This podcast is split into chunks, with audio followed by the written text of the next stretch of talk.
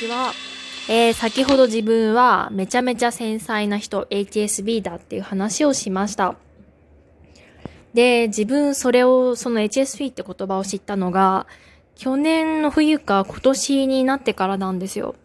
で、すごいびっくりして、あ、ごにんもひとりが日本人ではこんな繊細な人がいるんだってことを初めて知って、自分だけじゃないんだっていうことがすごい心強かった、えー、覚えがあります、うん。そんなに人が、そんなに繊細な人がいるのであれば、じゃあこっちから探して、その人とぜひ話してみたいなということを思いまして、最近はもう積極的にそういう人たちと話すようにしています。で、なんかね、いろんな人と話してて、なんか感じたことは、みんなめちゃめちゃ優しいんですよね。本当に優しいオーラがすんごい出てるんですよ。ただ、どこか自分の気持ちが弱かったり、こ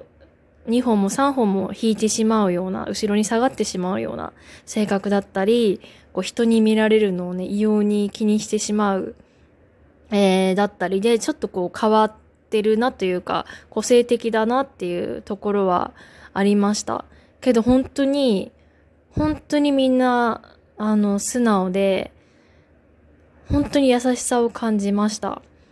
もう男とか女とか若いとか年取ってる関係なく、本当にすっごい、とにかく素敵な人ばかりだなというふうに感じました。で、今まで自分は自分だけしかこういう繊細な人いないって思ってたから、もうね、自分がどういう風に生きていけばいいかとか、どういう風に対処すればいいかとかが本当にわからないんですよね、自分のことって。なんだけど、いろんな人と話すことによって、なんかその人は、その人たちが今後どういう心持ちで、どういう生き方をしていけばいいの、いいのかなっていうのが、なんか自分の中では、生まれてくるんですよね。まあそうなるとおのずと、じゃあ自分も、あの、そのように生きていったらいいんじゃないかっていう、なんかね、自分に対しての、その生き方、この、なんとなく、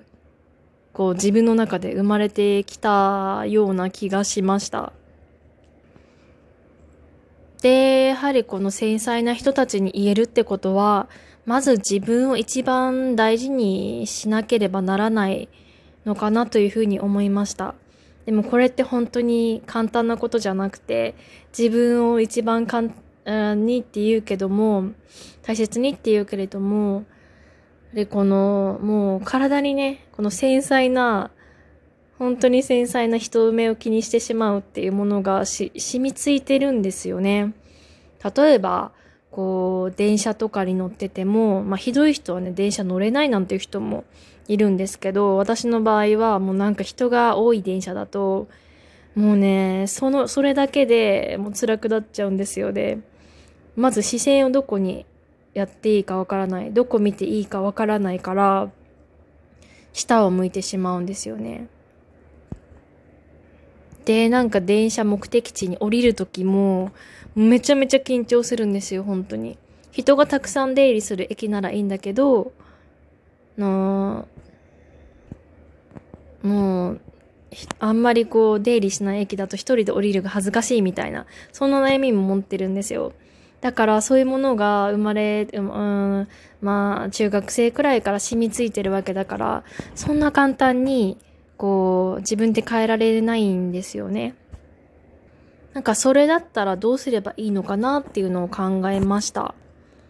で、自分が考えたのは、やはりね、こうダメなことを、ダメっていうかちょっと自分がマイナスだと思ってることを直すのって本当にもう根気と時間がかかるんですよ。もう本当にこれを改善していくのはもう自分のね脳みそからか依然していくような、そういうもう、もう覚悟と努力がないとダメなので、やはりそれはほどほどにっていうふうに思いました。じゃあ逆にね、考えると自分が長所だと思ってるところを伸ばしていけたら自然と自信がつくんじゃないかなっていうふうに思いましたね、なんか。例えば自分は、本当にね、こう人、なんか人がちょっと苦手なんですよね。人混みとか電車の中とかが嫌いで、なんか人がなんかどうに見られてんだろうなみたいな、なんかそういうのをね、こう本当にふつふつと出てしまうので、それだったらまずはファッションをもうめちゃめちゃ極めろ極めようっていうふうに思いました。も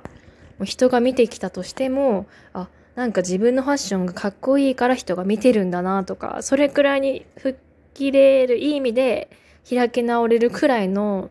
自信を自分に身につけたら、もうなんか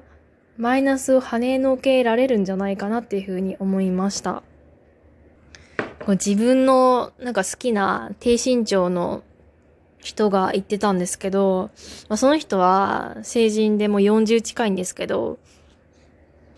がひゃくよんじゅうさん、にセンチか、ひゃくよんじゅうにセンチしか身長がないんですよ。やはりそれだけちっちゃいと、もうめちゃめちゃもう道でもね、見られるらしいんですよ。で、見られ、見られるわけだから、なんかそれをもう辛い辛いって、その引きこもっちゃったり、私はする、私だったらするのかなって思うんですけど、その人は、いや、見られるんだったら、じゃ、じゃあ、じゃあ逆に見てやろうとか、何とか言ってや、言ってやろうみたいな、そういう気持ちで生きてるらしいです。あ、実際そうやってるらしいです。実際見られるなら見てやろう。言われるんだったら言ってやろうっていう。まあ、もともとすごいその人は根明で、超明るいキャラだからそれができるのかなって思うんですけれども、でもそれくらいの勢いで生きていけたらいいなっていうのも思うし、やはりそれがちょっと自分の考えに似てるのかなっていうふうに思ってます。はあ、でもなんか今言ったようにこう エイチエスピー だとかいろいろ言ってるけど、結局にに人間ってこう悩みがない人っていないと思うんですよね。悩みがない人いないから、こんな風に繊細さんの本とかうつ病とか自律神経の改善方法なんていう本とか心理学の本がもうバカ売れしてるのがその証拠なんだろうなっていう風に思ってます。やはり一番はそのなんだろうな、相手の、まあ、苦しみを共有して分かってあげられるっていうのが一番自分はいいのかなっていうふうに思いました。まあこう以前はあんまり好きじゃなかった考えなんですけど、なんか自分だけじゃないんだっていう、人も苦しんでんだっていう、そういう事実が自分にとってはすごくこう元気づけられるし、こうみんなこう辛い中頑張ってるんだって思うと、自分もすごく前向きになれるようになりました。で、本当にこう自分もね、そういう繊細さんなんていうのを隠して、もう本当に人にバレないようにこう隠し、隠し通せてるかわかんないけど、やはり隠したいんですよ。だけど他の人もめちゃめちゃ生きるの苦しいけど、それを人にバレないように必死でこう隠しながら頑張って生きてるんだなっていうのを感じました。だから私は本当に今後いろんな人と話をして、もういろんな人がいるんだっていうのを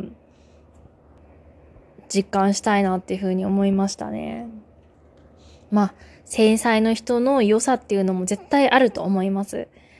もう絶対絶対もうこれは人の気持ちがもう手に取るように分かるとか、悩みに共感できるとか、いいアドバイスができるとか、そういう面ではすごい自分は良かったと思ってます。まあこういう感じで生まれてしまったことをこう本当に悔しいって思ったことも一時はあったけれども、まずはねこういい面にも目を向けて生きられたら、それを受け入れられたら一番そういう人が強いんじゃないかなっていうふうに思います。まあ、こういうものはね、こういうのってなんか脳の病気、病気ってことじゃないけど、脳の作用が、やはりちょっとこう、他の人と違っちゃってるみたいな、やはりあるらしいんですよね。だからもう一生付き合い続けていく、この性格。だからこそ受け入れたいって思うし、まあ改善できなくてもね、他のことでカバーしていけばいいんじゃないのっていうふうに思ってます。